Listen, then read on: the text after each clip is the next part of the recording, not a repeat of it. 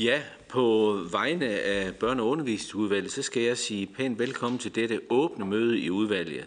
Velkommen til medlemmerne, som jo er med på Teams, øh, og derfor ikke til stede i det lokale, hvor sekretariatet og jeg øh, sidder. Men vi skal forsøge at styre det herfra. Og velkommen til formanden for Frie Skolers Lærerforening, øh, Uffe Rostrup, formanden for friskolerne, Øh, Peter Bendix Petersen og formanden for Danmarks Private Skoler, øh, Carsten Suer. Tak fordi I vil deltage på mødet i dag og være med via Teams. Øh, og det er jo situationen omkring det her med covid og alting, så er det næsten alting på digitalt, og det må vi få det allerbedste ud af. Baggrunden for mødet i dag er, som I ved, den nye juridiske vurdering af beslutningsforslaget B32 som handler om at afskære statsstøtte til visse friskoler, hvor over halvdelen af eleverne har udenlandsk baggrund. Folketinget behandlede i 2018 beslutningsforslaget B68 om at afskære statsstøtte til visse friskoler, hvor over halvdelen af eleverne har udenlandsk baggrund. På daværende tidspunkt der vurderede Justitsministeriet, at B38 rejste spørgsmål i forhold til grundlovens paragraf 70. I foråret 2020 så blev beslutningsforslag B32 behandlet i Folketinget. Beslutningsforslag er en gennemfremsættelse af beslutningsforslag B68. Øh, altså B68 og B32 er således helt enslydende. I forbindelse med behandlingen af B32, derfor har Justitsministeriet foretaget en ny Øh, øh, juridisk vurdering af beslutningsforslaget. Justitsministeriet vurderer nu, at B32 ikke rejser spørgsmål i forhold til grundlovens paragraf 70. Justitsministeriets nye grundlag er baggrunden for mødet i dag, i det I har udtrykt bekymring for, hvad den nye vurdering kan have af konsekvenser for de frie skoler, herunder de internationale skoler. Inden vi går i gang, så kan jeg oplyse, at I har maks 10 minutter hver til jeres oplæg, hvor efter der er afsat 20-30 øh, minutter til eventuelle opfølgende spørgsmål fra udvalget. Og så foreslår jeg, at vi går i gang, og at det bliver Uffe Rostrup, der starter mødet. Så værsgo til Uffe. Tusind tak for det, og først vil jeg gerne takke udvalget for at bede om Friskolers Lærerforenings input til det her møde. Øh, jeg må være ærlig indrømme, at emnet for mødet kommer lidt bag på mig, i det min opfattelse er, at øh, lovforslag B32, som hele debatten øh, udspringer af, blev nedstemt ved andenbehandlingen. Men ikke desto mindre er jeg selvfølgelig bevidst om, at muligheden for at begrænse de frie skolers aktiviteter, nok i særdeleshed de muslimske friskolers aktivitet, stadig er et emne, som optager mange politikere. Så mit indlæg det har øh, tre hovedpointer. Et, hvis ministeriet går videre den vej, som B32 udstak, så vil det være det væsentligste indgreb i grundlovens tanker om undervisningsfrihed nogensinde. To, de frie skoler er etableret som værdibaserede skoler for at sikre mindretallene, og B32-tankerne spænder skolerne for en række andre politiske formål, som de ikke skal eller kan levere på. Og tre, der findes ikke noget belæg for, at elever, som går på mindretallende skoler, er mindre integreret i det danske samfund, end dem, som går i blandede skoler. Men der er til gengæld en del, som peger i den modsatte retning.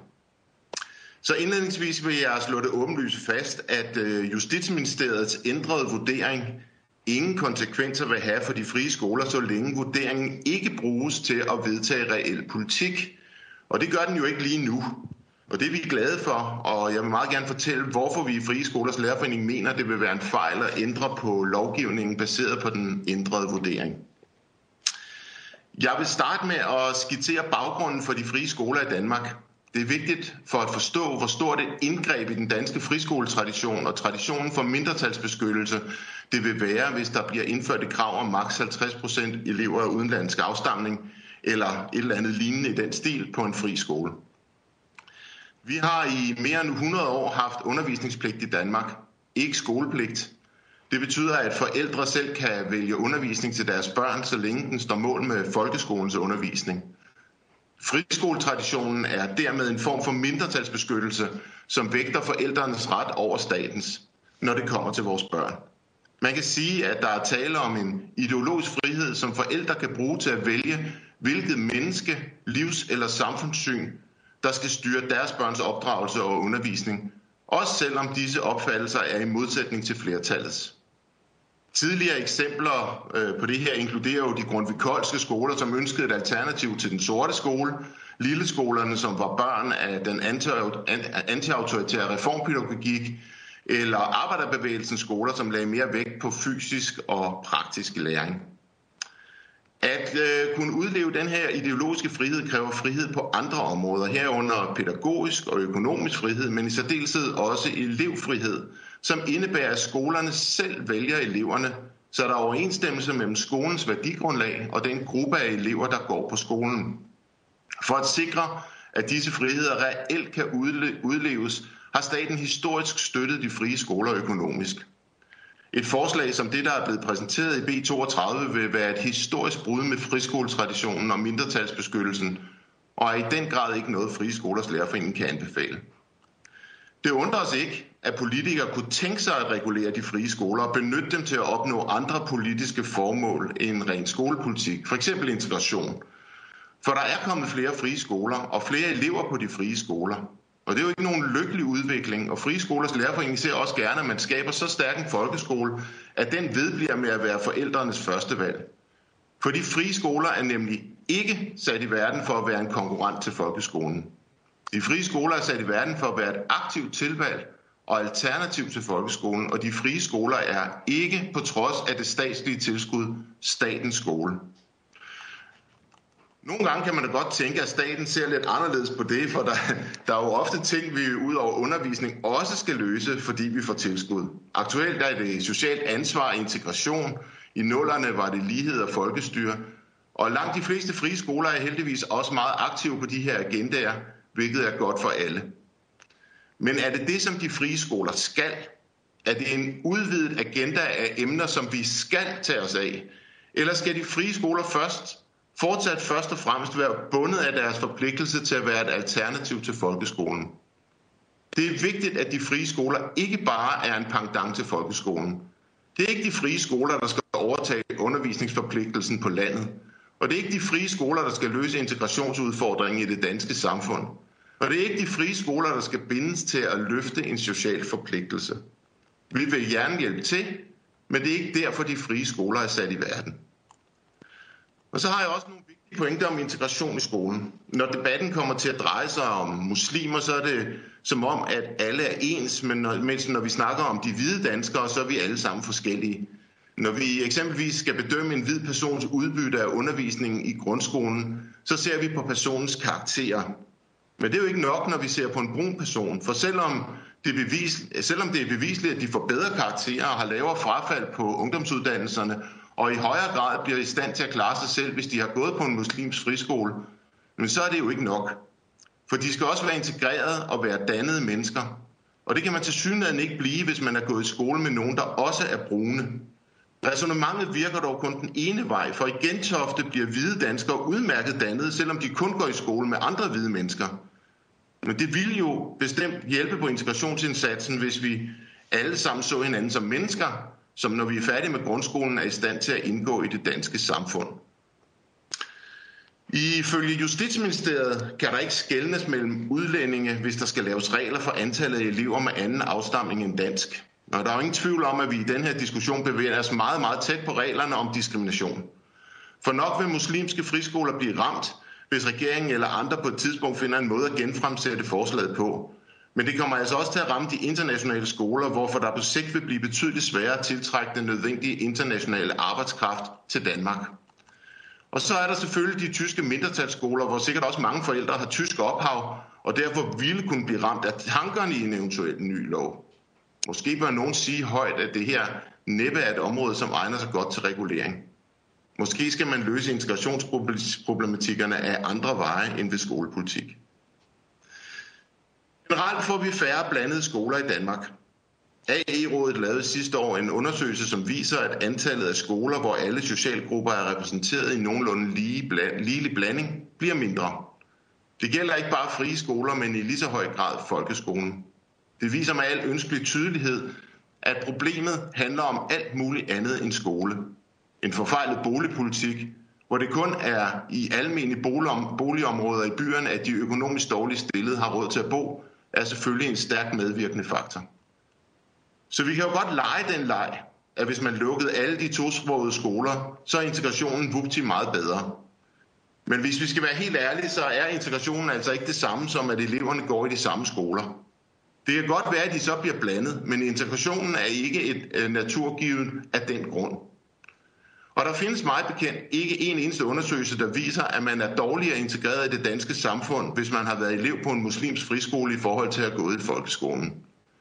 Og lige sådan, så er der ikke større grad af radikalisering af elever på muslimske friskoler, end der er i folkeskolen eller andre frie grundskoler. Så hvorfor er det, at lige præcis muslimske forældre skal forhindres i deres frie skolevalg?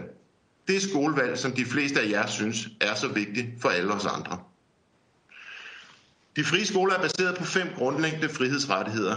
Den ene af disse er skolens ret til selv at vælge sine elever. Og hvis I på et tidspunkt beslutter, at sådan skal det ikke længere være, så laver I et af de mest betydelige indgreb mod de frie skoler siden 1855. De frie skoler er ikke sat i verden for at opfylde statens behov for skole. Det er folkeskolen, der skal gøre det. De frie skoler skal, hvis de fortsat skal have den minoritetsbeskyttende position, have mulighed for at eksistere på det værdigrundlag, som forældrene finder vigtigt. Personligt vil jeg ikke sætte mine egne børn i en muslims friskole. For jeg deler ikke skolens værdimæssige udgangspunkt, men jeg synes alligevel, at det er godt at bo i et land, hvor forældrene har det valg. De frie skoler er ikke for alle. De er for dem, som kan bakke op om en given skoles værdigrundlag, og det, som nogle af os synes er forkert, kan være det helt rigtige for andre. Og derfor har vi ikke brug for yderligere regulering af det frie skoleområde. Til gengæld ser jeg ikke noget galt i, at vi har et stærkt tilsyn med de frie skoler, som sikrer, at undervisningen står mål med, hvad der almindeligvis kræves i folkeskolen. Det er godt for alle. Og så til sidst, så vil jeg bare lige gentage mine indledningsvise pointer, så de står fuldstændig klart. Hvis ministeriet går videre af den vej, som B32 udstak, vil det være det væsentligste indgreb i grundlovens tanker om undervisningsfrihed nogensinde. Og to, de frie skoler er etableret som værdibaserede skoler for at sikre mindretallene.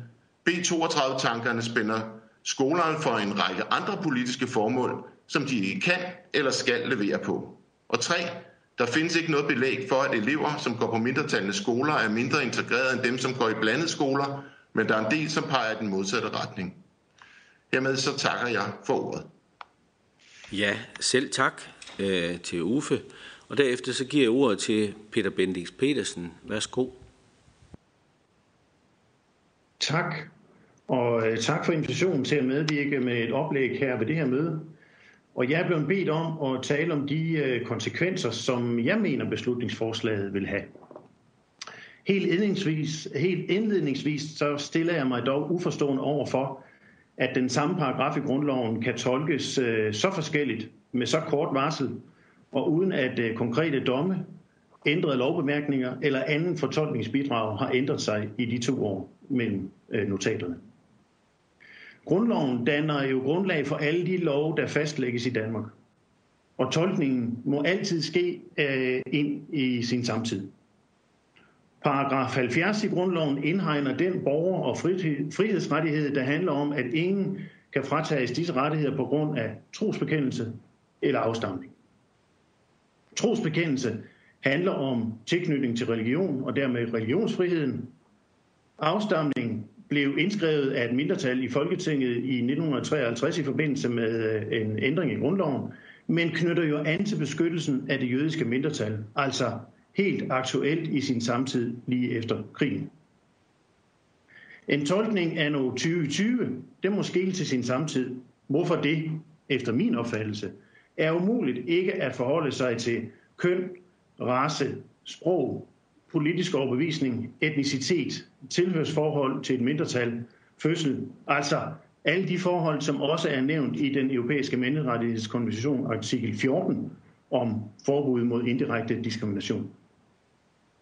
Mig bekendt har vi aldrig i Danmark tidligere vedtaget en lov i strid med den europæiske menneskerettighedskonvention. Og jeg bider mærke i, at Justitsministeriet konkluderer, at beslutningsforslag B32 eller B68 øh, strider mod artikel 14 i den europæiske menneskerettighedskonvention. Spørgsmålet er altså, hvorvidt beslutningsforslaget strider med grundlovens paragraf 70 og dermed vurderes at være indirekte diskrimination eller forskelsbehandling. Jeg anerkender, at andre lande, for eksempel i Frankrig, er gået langt videre med lovgivning, der diskriminerer. Men det er jo ikke ens betydende med, at Danmark bør gå samme vej. Mens andre europæiske lande har formuleringer i deres grundlov om beskyttelse af mindretal, så har den danske grundlov ikke øh, sådanne formuleringer, men har dog i al sin underliggende tolkning et skarpt øje netop for beskyttelse af mindretal. Det ses, synes jeg, i frihedsparagraferne 71-85. Gennemføres beslutningsforslaget, vil det få vidtrækkende konsekvenser for friskoler og privatskoler. Det vil særligt ramme to typer af skoler, som potentielt vil blive forhindret i at drive skole. Det er de godt 20 skoler med internationale afdelinger, hvor der er omkring 4.500 elever, og hvor mange er ambassadefamilier, UNICEF-familier, familier med ansatte i udenrigstjenester, Novo Nordisk familier, Mærsk familier, altså familier, der typisk opholder sig i Danmark i 3, 4, 5 år. Og så er det de godt 25 øh, skoler med særligt muslimske elever. Der er også her ca. 4.500 elever, hvor det skønnes, at mellem 85 og 95 procent er født og opvokset i Danmark, og hvor det skønnes, at mere end halvdelen af forældrene også er født og opvokset i Danmark.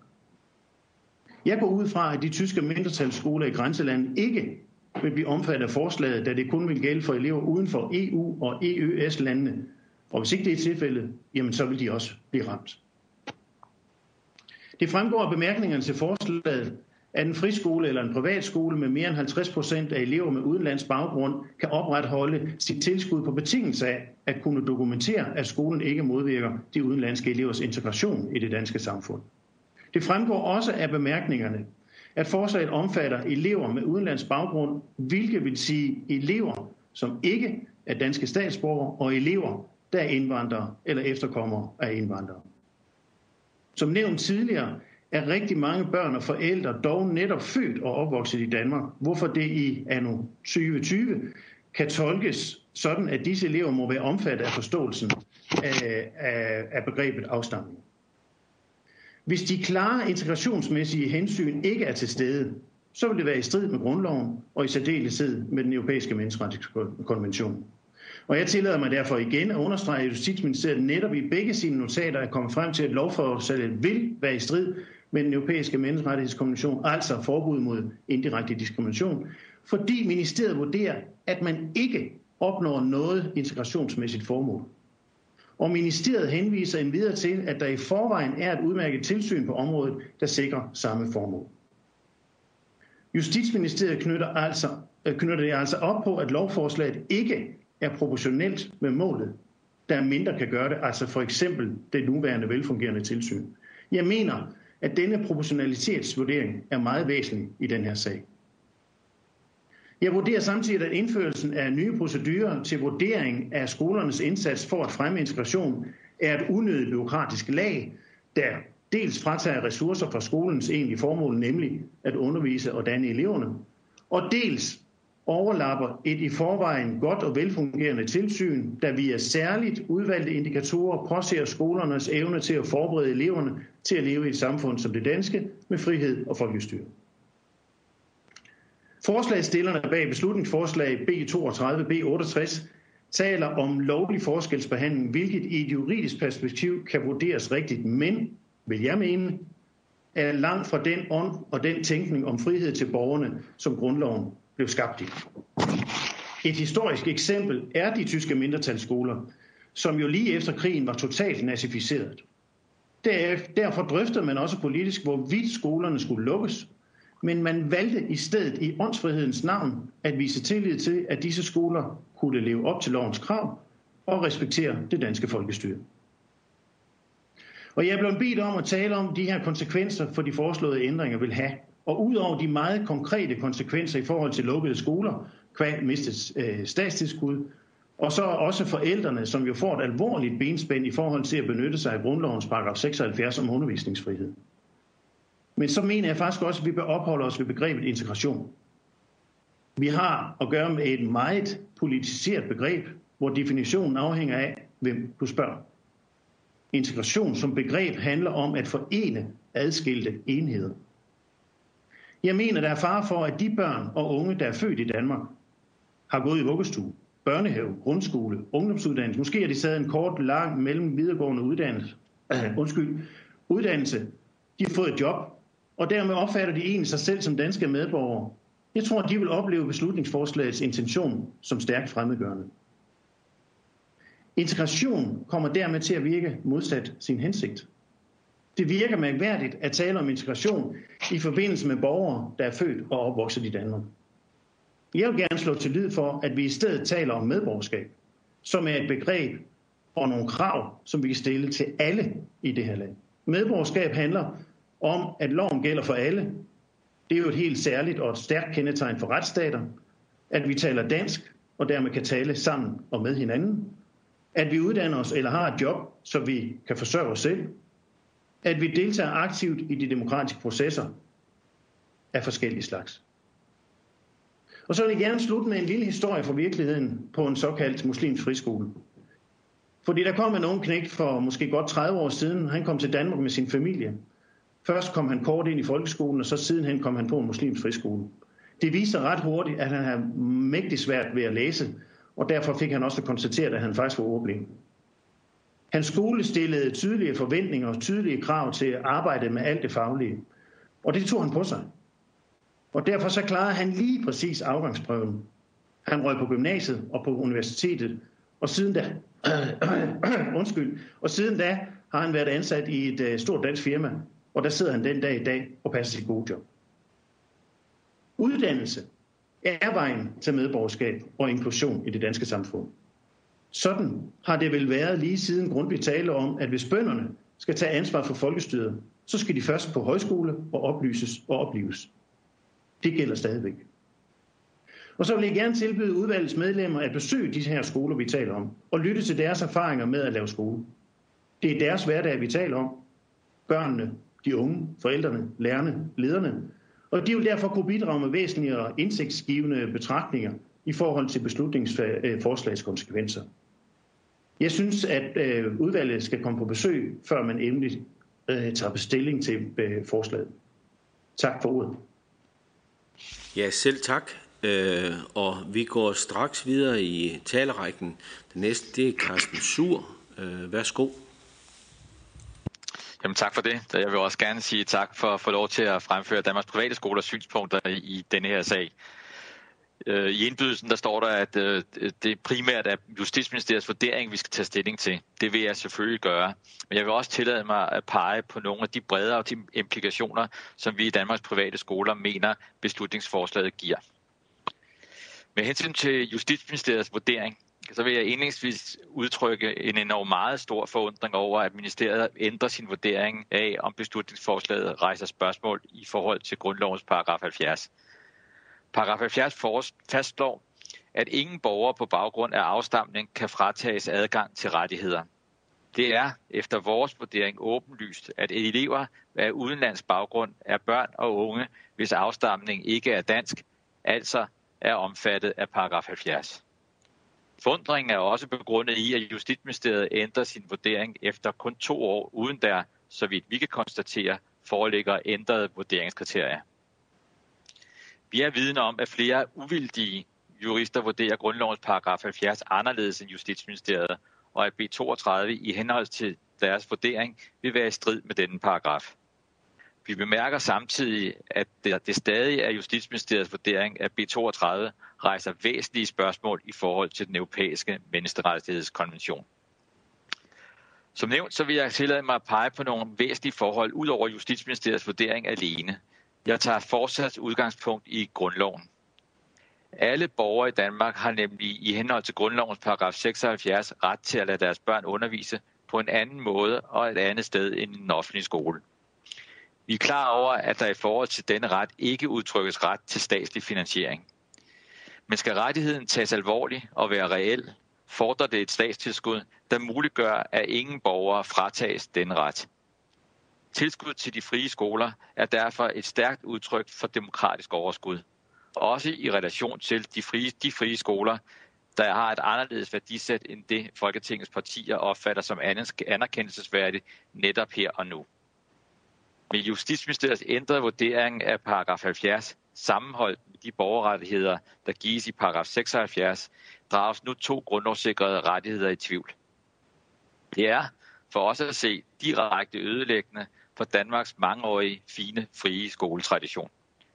En ting er jura, noget andet og mindst lige så centralt er den ånd og hensigt, der ligger bag paragraferne. Grundloven lægger op til et åbent og åndsfrit Danmark. Åndsfrihed som en særlig forståelse af demokrati, fællesskab og hvordan vi med en udstrakt grad af frihed giver enkeltpersoner og grupper af personer frihed til at have deres overbevisning i religiøse, ideologiske og etiske forhold. Mindretalsretten er en del af den, den demokratiforståelse, som har hersket i Danmark siden vedtagelsen af grundloven i 1849. Mindretalsretten handler om, at nok har flertallet bestemmelsesretten, men der skal tages udstrakt hensyn til mindretallene og deres mulighed for at leve i overensstemmelse med deres livssyn og værdier. Naturligvis inden for samfundets lovgivning. Samfundet skal indrettes, så børn og unge sikres de bedste muligheder for en tryg opvækst, så de kan finde deres vej i vores fælles samfund. Men der skal være plads og rum til forskellighed. Det er derfor vigtigt, at vi har et samfund, hvor frie skoler inden for lovgivningen og samfundets rammer kan være et værdi- og holdningsbaseret alternativ til den offentlige skole og uddannelse. Med baggrund i mindretalsretten har Danmark undervisningspligt og ikke skolepligt. Og netop derfor har de frie og private skoler gennem flere hundrede år haft deres eksistensberettigelse.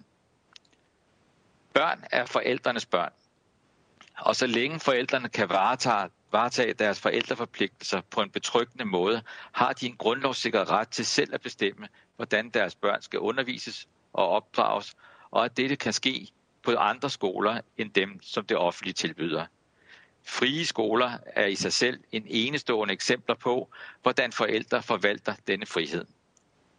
Frie grundskoler skal undervise og opdrage eleverne til at tage, være aktive medborgere i et demokratisk samfund som det danske. Og skolerne skal opdrage og uddanne eleverne til et samfund som det danske med frihed og folkestyre og ligestilling mellem kønnene. Det er der ingen, der er uenige i. For at sikre det har vi et statsligt tilsyn, placeret i Styrelsen for, for, for Undervisning og Kvalitet, som blandt andet påser disse forhold. Dette tilsyn fungerer og har i konkrete sager vist sig handlekraftigt, når det har været nødvendigt. Det har betydet indtil flere berettigede skolelukninger. Alene derfor synes lovændringen unødvendig. Skolerne skal have respekt for det danske samfund med frihed, folkestyre og grundlæggende frihed og menneskerettigheder. Samtidig skal samfundet have respekt for de rettigheder og frihedsgrader, som skolerne virker under. Udover de åbenlyse problemstillinger, som en eventuel vedtagelse af et beslutningsforslag vil give for almindelige frie grundskoler med højere andel af elever med udenlandsk baggrund, så vil jeg konkret pege på en anden del af vores skoleform, som vil opleve voldsomme konsekvenser. En gennemførelse af et beslutningsforslag af beslutningsforslaget vil få fatale konsekvenser for de cirka 20 frie grundskoler, der er rent internationale eller som har en international afdeling.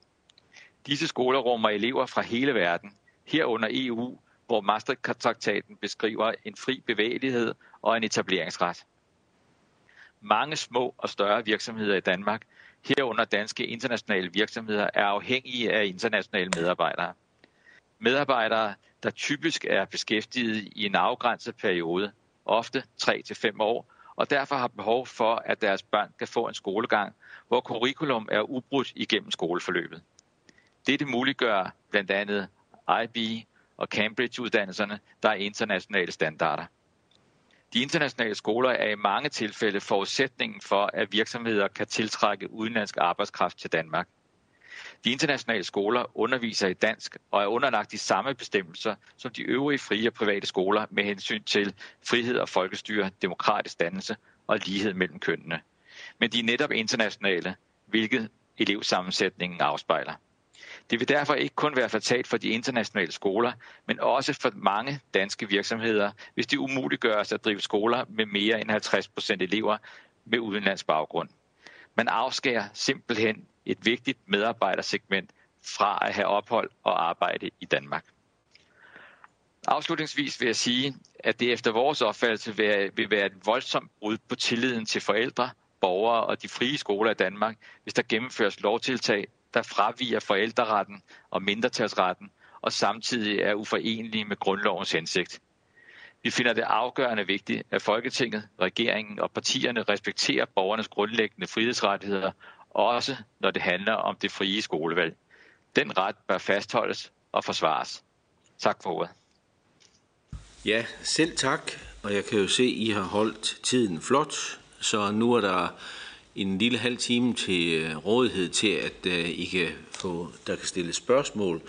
Og jeg har en liste her. Øh, den første på listen, det er Ellen Tran Nørby. Værsgo til Ellen. Og jeg skal øvrigt sige, at hvis man vil på listen, så skal man skrive sig ind over chatten. Men det tror jeg nok, de fleste har fundet ud af fra andre møder. Men først til Ellen Tran Nørby.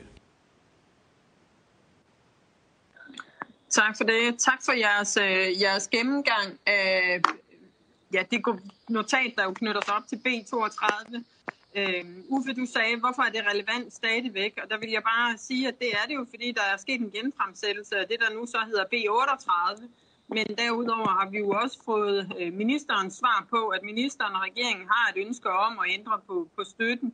Øh, og, og derfor er det enormt relevant også at få jeres input. Vi har også fra udvalgets side lagt op til en juridisk høring med juridiske eksperter i forhold til den bekymring, vi har øh, i relation til, hvad øh, notatet åbner op for. Øh, men et konkret spørgsmål i relation til, øh, til det, som I, øh, I siger. Øh, Peter, du øh, taler jo meget omkring rækkevidden også af lovforslaget. Øh, herunder også, at de tyske mindretalsskoler kan komme i klemme. Den analyse deler jeg men også de internationale skoler. Det er der jo flere af jer, der ligesom peger på. De ikke uddybt den del, der handler om de internationale skoler. Altså, fordi de risikerer jo sådan set at, øh, og indsnævre mulighederne for også at kunne understøtte øh, en lang række af vores internationale virksomheder i relation til også at have et parallelt skolesystem, sådan at øh, familier, der flytter til Danmark for i en kortere overrække og arbejde i Danmark, øh, så kan følge et internationalt øh, system i forhold til, øh, til skoleundervisning og også hvor mange elever I, øh, I, I, I vurderer, at det her i så fald vil kunne komme til at påvirke. Så vil jeg gerne stille spørgsmål i relation til, hvis man nu forestiller sig, fordi en ting er jo diskussionen om helt at fratage støtten. Noget andet er jo diskussionen om så at sænke koblingsprocenten for de pågældende typer af skoler, hvilket jo så ikke vil være grundlovsstridigt, jævnfører det notat, der er, øh, og, øh, og, og som jo alt andet lige vil kunne have den samme konsekvens.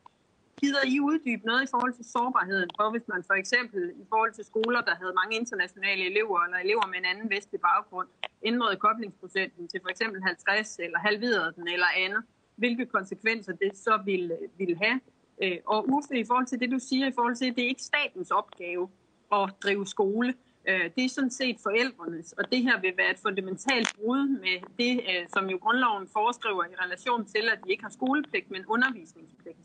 Øh, vil du godt sætte nogle flere ord på det? Fordi man kan sige, at, øh, at man har jo stadigvæk retten til hjemmeundervisning, men organiseringsformen vil jo så blive udfordret. Hvilke implikationer vil det sådan set bredere have i forhold til vores tradition om, at man netop ikke har skolepligt, men at man har undervisningspligt i, i, i Danmark? Jeg håber, jeg håber, det giver mening, men det er fordi, du er ligesom lidt filosofisk også reflekteret over, hvad er statens opgave i forhold til, hvad forældrenes opgave er. Tak. Ja, tak for det. Øh, jeg havde egentlig forestillet mig, at vi tog to spørgere af gangen, men øh, jeg kan se, at I er begyndt at stemple ind for at svare, så det prøver vi i første omgang. Øh, jeg kan se, at Carsten Thur har meldt sig ind som svarer, og hvis der er nogen af jer, der vil på efterfølgende, så må I lige markere. Men først Carsten Thur. Tak for det, og tak for spørgsmålet, Ellen. Øh, omkring de internationale skoler, der vil jeg sige, at øh, de fleste af de internationale skoler har øh, internationale virksomheder som, øh, som primære, øh, øh, hvor forældrene fra, fra de internationale skoler, eller øh, virksomheder er de primære giver af, af elever til de skoler. Øh, flere af de internationale virksomheder giver også støtte øh, til øh, skolerne. Ja, øh, de er, et forældrene er her typisk 3 til fem år Øh, og, og derfor så er det curriculum, der er det vigtige for dem. For dem der øh, er det jo ikke den det vigtigste at blive integreret i det danske samfund, for de ved, at når de kommer til Danmark, så efter 3 til fem år, så skal de videre til et andet land, hvor, hvor de så skal, skal arbejde og, og være i det samfund.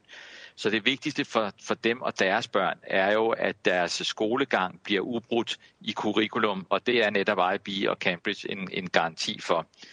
Øhm, så, så spørger du lidt til, øh, til støtten, øh, altså til, til koblingsprocenten i forhold til, til de internationale skoler. Der vil jeg sige, at i forvejen så er de internationale skoler øh, dyrere at drive. Det er, det er øh, det koster mere, og de har flere fag og, og undervises på en anden måde, end, end man gør i det danske system. Og det vil sige, at øh, egenbetalingen typisk er højere i øjeblikket på de internationale skoler, end de er på, på de almindelige frie grundskoler. Så en, en, en nedsættelse af, af koblingsprocenten vil være fatal, fordi flere og flere virksomheder betaler ikke mere for, øh, deres, øh, for, for deres medarbejderes børns skolegang, men øh, siger, at det skal, skal forældrene selv sørge for.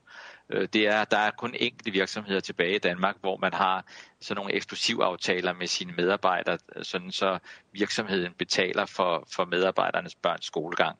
Mange virksomheder øh, lægger det ud til forældrene selv at sørge for børnenes skolegang.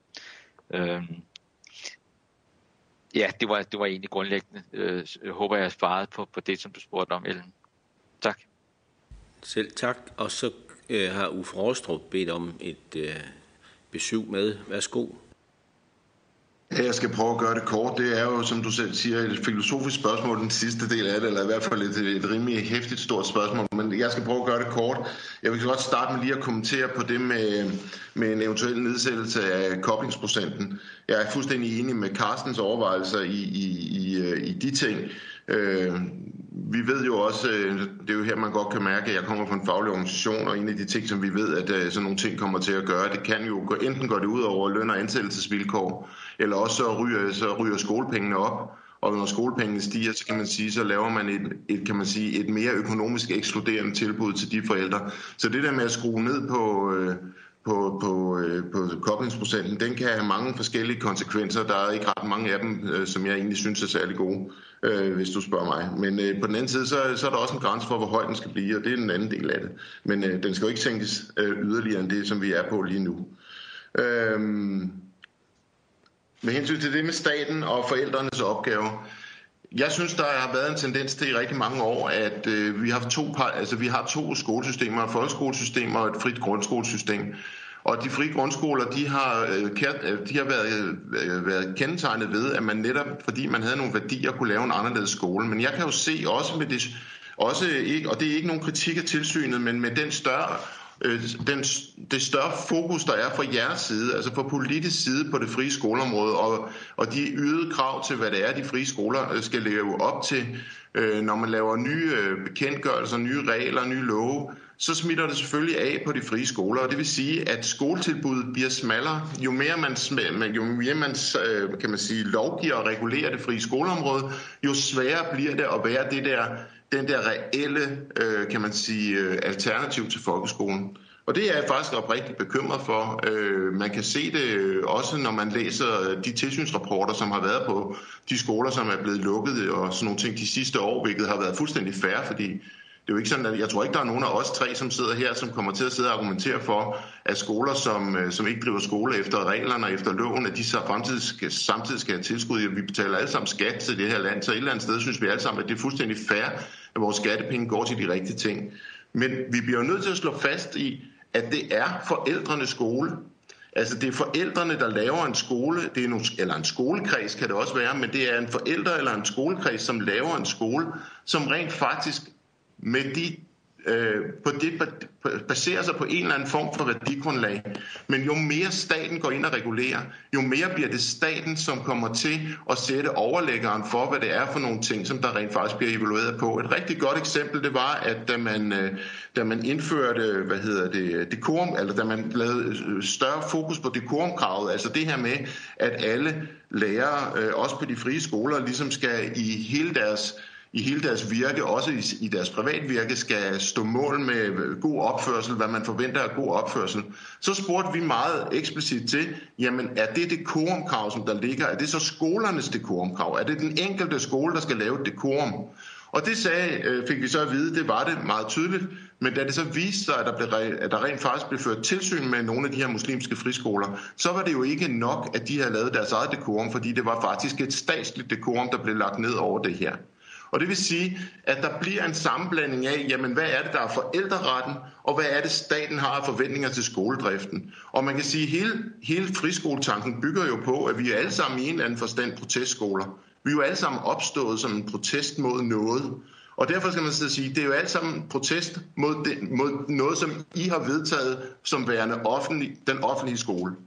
Og, og, og, og den, øh, det tror jeg bare, vi skal passe på. Altså, vi skal, vi skal passe på det system, for det har faktisk virket rigtig, rigtig godt. Og derfor så er jeg helt enig, når, når både Peter og Carsten øh, siger det her med, at, at det nytter ikke noget, at vi, at vi øh, at, at det er politikere, som lige nu synes, at de har en bestemt dagsorden, som gør, at, de, at der er noget, som de ikke bryder sig om, og så skal vi gøre op med det. I stedet for, så burde man se på den lidt større, øh, større øh, klinge i det her, og så sidde og sige, jamen, der er rent faktisk en øh, ret stor demokratisk diskussion i noget af det her. Jeg ved ikke, om mit svar gav mere mening, end dit spørgsmål gjorde. Det beklager jeg beklager, hvis det ikke gjorde. men, men dit øh, svar gav over, anledning til overvejelser om korte svar og lange svar. Øh, så jeg håber, at Peter Bendik skal gøre det lidt kortere. Det vil jeg prøve, altså bare som supplement til det der med, hvis man sætter tilskuddet ned, så er præmissen jo, at øh, det er meget svært at drive en fri skole uden et øh, højt statstilskud, fordi der er alternativ, altså der er sådan set kun øh, forældrebetalingen til, til at løfte resten af udgiften.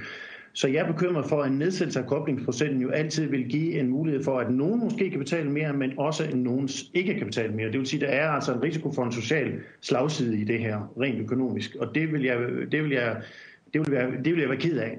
Og desuden så vil jeg sige, at hvis øh, for eksempel at øh, de muslimske friskoler ikke kan eksistere, så er jeg, så er jeg også øh, så, så ser jeg også en mulig ny udfordring for de folkeskoler, som ligger i de her områder, som vil opleve et ekstra pres i det her. Og som supplement til et kort, så vil jeg synes, at politikerne skal stille deres spørgsmål, så må vi samle sammen, fordi så er vi sikre på, at de kommer på banen. Ja, og vi har tre, stadigvæk tre på, og det er vigtigt, at de alle tre kommer på. Og vi gør det, at øh, de første to kommer på, og, og så må I fordele lidt. Eller det kan godt være, at vi skal tage alle tre, øh, og så må I fordele.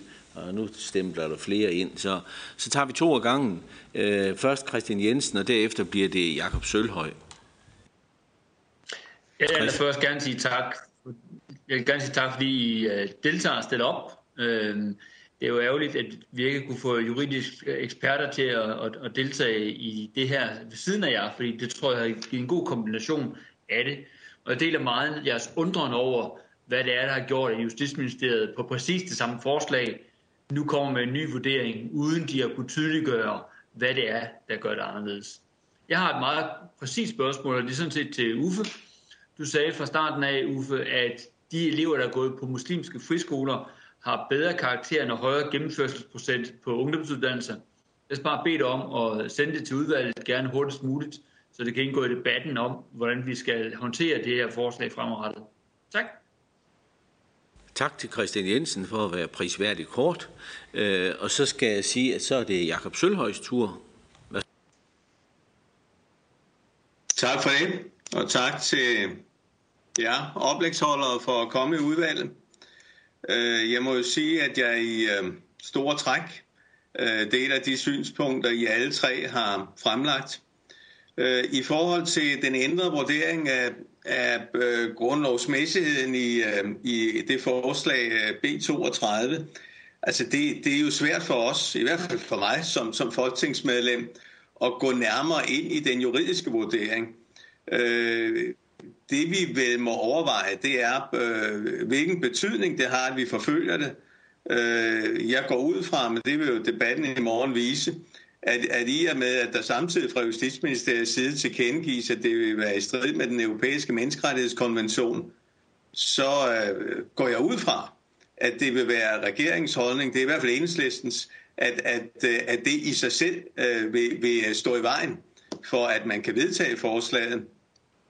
Derfor er det jo alligevel, synes jeg, betænkeligt, at der ligger en, en, en helt anderledes juridisk, øh, juridisk vurdering, øh, fordi at det jo kan øh, poppe op i en debat, der, der til synligheden øh, er, er endeløs. ellers øh, bare, øh, jeg tror ikke, I har brug for mange holdningstilkendegivelser, men, men øh, så bare den, at, at øh, hvis vi vil her i landet øh, have en lovgivning, der giver mulighed for at drive øh, værdibaserede, holdningsbaserede frie skoler inden for de rammer, vi i øvrigt har fastsat i, i, øh, i øh, hvad hedder det, mål, i, i hvad hedder det, formålsparagrafen, ja, så er vi jo nødt til hver især at erkende, at så vil der være nogle af de skoler, der drives på et andet holdningsmæssigt grundlag, end man selv har. Det er, det er en oplevelse, jeg, jeg selv har i forhold til mange af de skoler, der drives. Men, men jeg mener, det er jo hele præmissen øh, for, at vi driver frie skoler på et holdningsmæssigt grundlag. Det er, at vi hver især må leve med, at vi kan identificere os bedre med værdierne i nogle skoler end i andre. Øh, ellers kun to spørgsmål. Det, det er, øh, hvad er jeres vurdering i forhold til konsekvenser i forhold til hjemmeundervisning? Altså, grundloven er jo sådan indrettet, at, øh, at, øh, der jo som bekendt ikke er skolepligt, men undervisningspligt. Kunne man forestille sig en konsekvens, Øh, hvis det her forslag gik igennem, at rigtig mange forældre ville vælge så at sige, jamen så fravælger vi ikke bare folkeskolen, men også de frie skoler, og så underviser vi hjemme. Og vil det ikke have en øh, utrolig negativ effekt i forhold til den integration, som jeg tror, vi alle sådan set øh, bakker op omkring. Og som det andet, det, det er måske sådan lidt mere svævende, så må I se, hvordan I vil svare. Men, men kunne I ikke forestille jer, at, at I tre foreninger sammen med nogle af de skoler, der bygger på forskellige værdimæssige grundlag, kunne øh, tage initiativ til en øh, form for dialog. For, for vi kan jo hurtigt rise de modstående synspunkter op i denne her kreds, og det vil vi også gøre i Folketingssalen i morgen. Jeg synes egentlig, det var rart, hvis vi kunne udvikle en dialog, sådan så vi kunne sige, nu sætter vi om ikke andet forløbet punktum øh, for denne her debat, for jeg synes, at, øh, at de frie skoler har øh, et berettiget krav og sikkert også ønsker om, nu at kunne drive skole i nogenlunde fred og fordragelighed, uden at vi hele tiden skal have sat spørgsmålstegn ved, øh, om det nu ligger inden for grundlovs, grundlovens rammer, eller, eller det er noget, som, som, som vi vil anfægte retten til. Så kunne I finde nogle veje øh, til ikke bare at moderere Øh, uenighederne i, i Folketings, Folketingets partier imellem, men måske også få, få skabt en virkelig dialog, der kan skabe forståelse for, at holdningsbaserede friskoler kan vi kun drive, hvis der er plads til alle holdninger, og vi ikke begynder at sortere i dem. Kunne, kunne I finde på en vej til at samle de muslimske skoler, repræsentanter fra de kristnes øh, friskoler, fra Steinerskolerne og andre, så kunne det være, at, at det kunne bringe os et skridt videre, så vi ikke skal have den samme debat igen og igen. Tak. Ja, øh, igen løfte pegefinger om øh, længden. Øh, Peter Bendix øh, får lov at svare den her omgang, øh, har markeret nu, men jeg har stadigvæk tre på listen, så vi skal øh, rappe os lidt. Værsgo til Peter Bendix. Tak. Altså til øh, Christian Jensens øh, spørgsmål skal jeg sige, at vi har sådan nogle øh, data liggende på det, men vi trænger vældig meget til at få det opdateret for at kunne få den der dokumentation. Det må vi prøve at lægge os i selen for at få skabt. I forhold til Jakob Sølhøj, så tænker jeg, at der er en udfordring i forhold til hjemmeundervisning. Der er vel omkring godt 500 børn, som får hjemmeundervisning i Danmark i dag, af forskellige grunde. Øh, men min store bekymring er jo, at hvis vi forbyder det her, øh, altså fordelen ved at have en friskole, en, en godkendt friskole, en privatskole, det er jo, at så har vi jo faktisk muligheden for at banke på døren og komme ind og føre tilsyn. Hjemmeundervisning er et kommunalt tilsyn, og det fungerer ganske sikkert øh, helt efter bogen. Men jeg er bekymret for, at når vi, når vi fratager muligheden for at have, at børnene går på en skole, hvor vi kan føre tilsyn, så kan der komme en anden åbenhed, eller et omvendt, der kan blive en lukkethed omkring det her, som jeg er bekymret for. Så derfor mener jeg jo, at øh, åbenheden er et essentielt øh, og væsentligt øh, problemstilling i det spil her. Og ja tak, vi skal have den dialog, og øh, jeg vil gerne her give håndslag på, at vi øh, sammen med mine skoler øh, vil gerne tage fat i, hvordan vi kan få den bedst mulige dialog om det, og det tror jeg, vi skal have sammen med jer. Ja tak, og det bliver det svar, vi nåede i første omgang, og så bliver det Alex Arnsen og derefter Tanja Larsen. Tak for det, formand, og tak til øh, friskoleforeningernes øh, fremmøde. Øh, positionerne er velkendte. Vi har hørt dem øh, blive gentaget i mange år, og nogle af dem er også, synes jeg, øh, ret teoretiske. Øh, og jeg kunne egentlig godt tænke mig at bringe det lidt ned på et praktisk niveau. Øh, ikke langt fra, hvor jeg bor et par minutter fra min bopæl, der ligger der en arabisk friskole. Øh, og det er jo lige præcis det, der er øh, sagens kerne. Øh, man taler meget om, at vi skal give plads til værdibaserede friskoler. Men mange af de muslimske friskoler er ikke udelukkende værdibaserede, de er også racebaserede eller etnisk baserede. Mange af friskolerne er enten arabiske eller tyrkiske, hvor stort set alle tilhører den samme øh, etniske, øh, øh, det samme etniske tilhørsforhold, udover det religiøse øh, tilhørsforhold, som er, er deres religion. Øh, nogle af skolerne der styret udefra, altså øh, de tyrkiske, via nogle fonde, der har tætte kontakter til Erdogan og, og den tyrkiske stat. Så mit, mit spørgsmål er, kan vi virkelig, og det er til jer alle, som I selv vurderer, hvem der vil svare, kan vi virkelig være tjent med, at danske skatteydere skal betale øh, penge til at opretholde øh, etniske øh, skoler, altså skoler, som udelukkende er arabisk orienteret eller tyrkisk orienteret. Det er det ene spørgsmål. Det andet er, at øh, især de tyrkiske øh, har jo faktisk skabt en øh, motorvej for deres parallelsamfund. De har øh, friskoler, de har øh, gymnasier, og nogle steder er der endda øh, efterskole. Det vil sige, de har øh, alle muligheder for ikke at møde danskere. Og efter skole, så går de så hjem til øh, parallelsamfundet i Mosmose eller Gellerup, eller hvor det nu er, og møder så også kun deres egne. Så al den snak om, at de er med til at integrere, giver jeg ikke ret meget for, fordi i praksis, så opretholder de og forstærker de segregation, altså adskillelsen til det danske øh, samfund.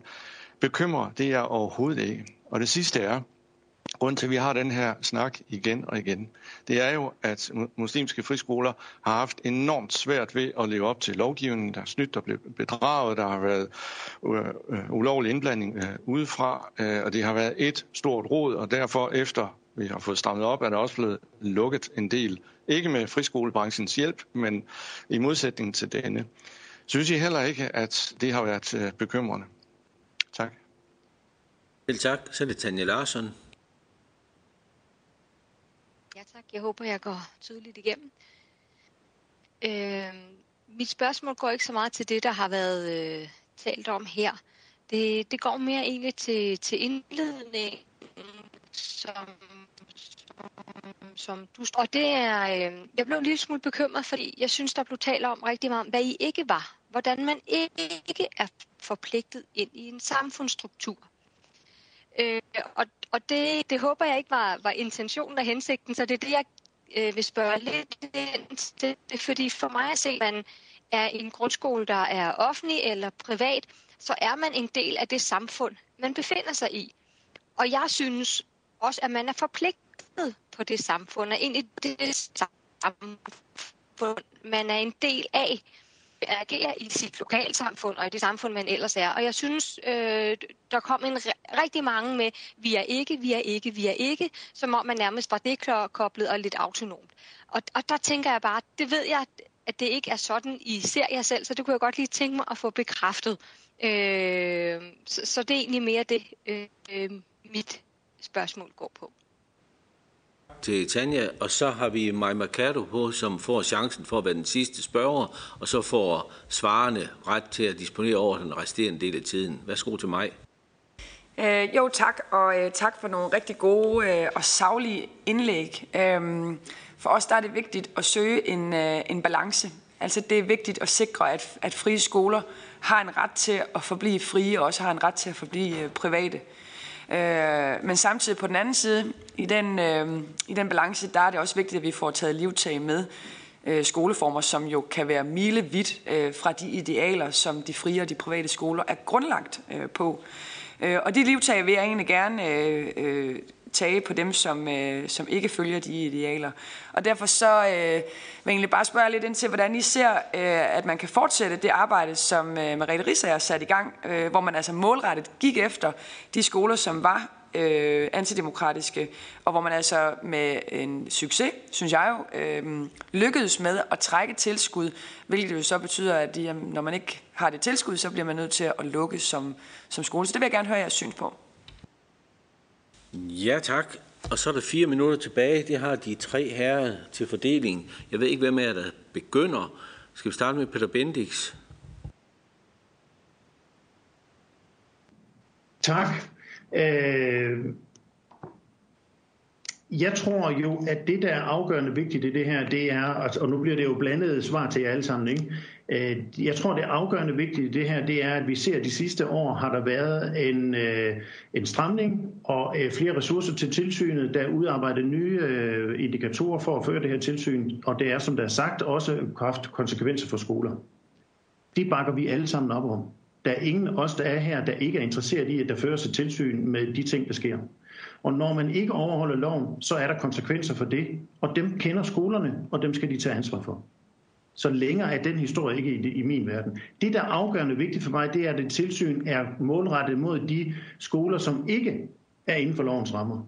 Men at vi ikke rammer alle skoler, jævnfølge det oplæg, vi har haft nu, men at tilsynet går og rammer det, som ikke er i orden i forhold til den lovmæssighed, som vi har i det spil her. Det er sådan set både et svar til, håber jeg, til Alex og til øh, Maja Mercado. Jeg kunne desværre ikke rigtig høre, hvad Tanja sagde, øh, men, men jeg tror, at det er det, der er afgørende i det spil her på den måde. Og i forhold til det der med at gå i skole, som Alex Hansen peger på, at gå i skole og så komme hjem til parallelsamfundet. Jeg tror, vi har brug for at samkøre nogle af de ting, der sker i skole og i fritid. Men det er ikke skolens opgave. Men jeg tror, at der er nogle ting, vi skal have kigget på. Hvad sker der i fritidslivet? Jeg tror nemlig også, der er brug for pædagogik i fritiden, hvis man kan sige det sådan. Ja, tak. Uffe Rostrup. Jeg skal prøve at gøre det kort. Øh, jeg er meget enig med Peter, så den vil jeg ikke tage op. Jeg vil prøve at svare på det, Tanja, som jeg, jeg, jeg prøvede. Det var meget, øh, det var meget brugt. Det var svært at høre, hvad du sagde, men jeg, meget kort. Det var meget mit indlæg, som, hvor jeg sagde, det her, det er vi ikke. Jeg vil bare sige, de frie skoler tager masser af ansvar hver eneste dag. Men det er spørgsmålet om, hvad det er, vi er sat i verden for at gøre. Vi er sat i verden for at være et alternativ til folkeskolen. Vi er ikke sat i verden til at være, til at være statens skoler og løse alle mulige andre opgaver. Vi er sat i verden for at lave en god skole for de forældre og de skolekreds, som har nedsat, øh, som har lavet de skoler, som deres børn går på. Og, og, og det, det, der er vores mål, det er ikke alle mulige andre ting. Men det, men, der, men det betyder jo ikke, at skolerne ikke gør det. Der er, altså, øh, langt de fleste af de skoler, jeg kender, de tager jo stilling hver eneste dag til masser af præcis de her problemstillinger. Så bare for at sige, det er ikke meningen, at jeg siger, at vi melder os ud af samfundet, men det er bare for at sige, hvad er det for nogle skoler, vi rent faktisk er lavet for at være. Jeg tror, jeg vil holde det der. Tak skal du have. Carsten Sur. Jamen, jeg skal gøre det ganske kort. Jeg vil jo sige, at hvis ikke øh, øh, borgernes skoler, altså der, hvor civilsamfundet selv opretter deres skoler, og det er borgerne, der, der, der, der har ansvaret for skolerne, altså forældrene, der har ansvaret for skolerne, øh, jeg tænker, at de er en del af samfundet, så, så alene derfor tænker jeg jo, at, at det er jo en del af civilsamfundet, og derfor er det folkeskole og, og, og civilsamfundet, der også styrer de her skoler. Og sådan lige til, til mig, og måske også lidt til Alex, der vil jeg sige, at vi har, og det sagde jeg også i mit indlæg, vi har faktisk en, en styrelse, som fungerer rigtig, rigtig godt. Jeg kunne godt ønske mig, at, øh, at man måske fra styrelsen sætter flere ressourcer af. Vi øh, bakker fuldstændig op om de tilsyn og de øh, indikatorer, øh, som vi har øh, set, at tilsynet arbejder efter. Så, øh, så vi ser gerne, at tilsynet kommer oftere på besøg, øh, at tilsynet øh, går, går dybere ned i sagerne. Øh, det, det vil kun gavne os alle sammen. Øh, og så er jeg for altså det, som Peter sagde, var jeg fuldstændig enig i. Tak. Tak. Og jeg kan konstatere på klokken, at I har opført jer meget, meget disciplineret. Vi er klokken sharp 11.00, slutter dette møde, og I må gerne logge ud nu, og tak for jeres deltagelse.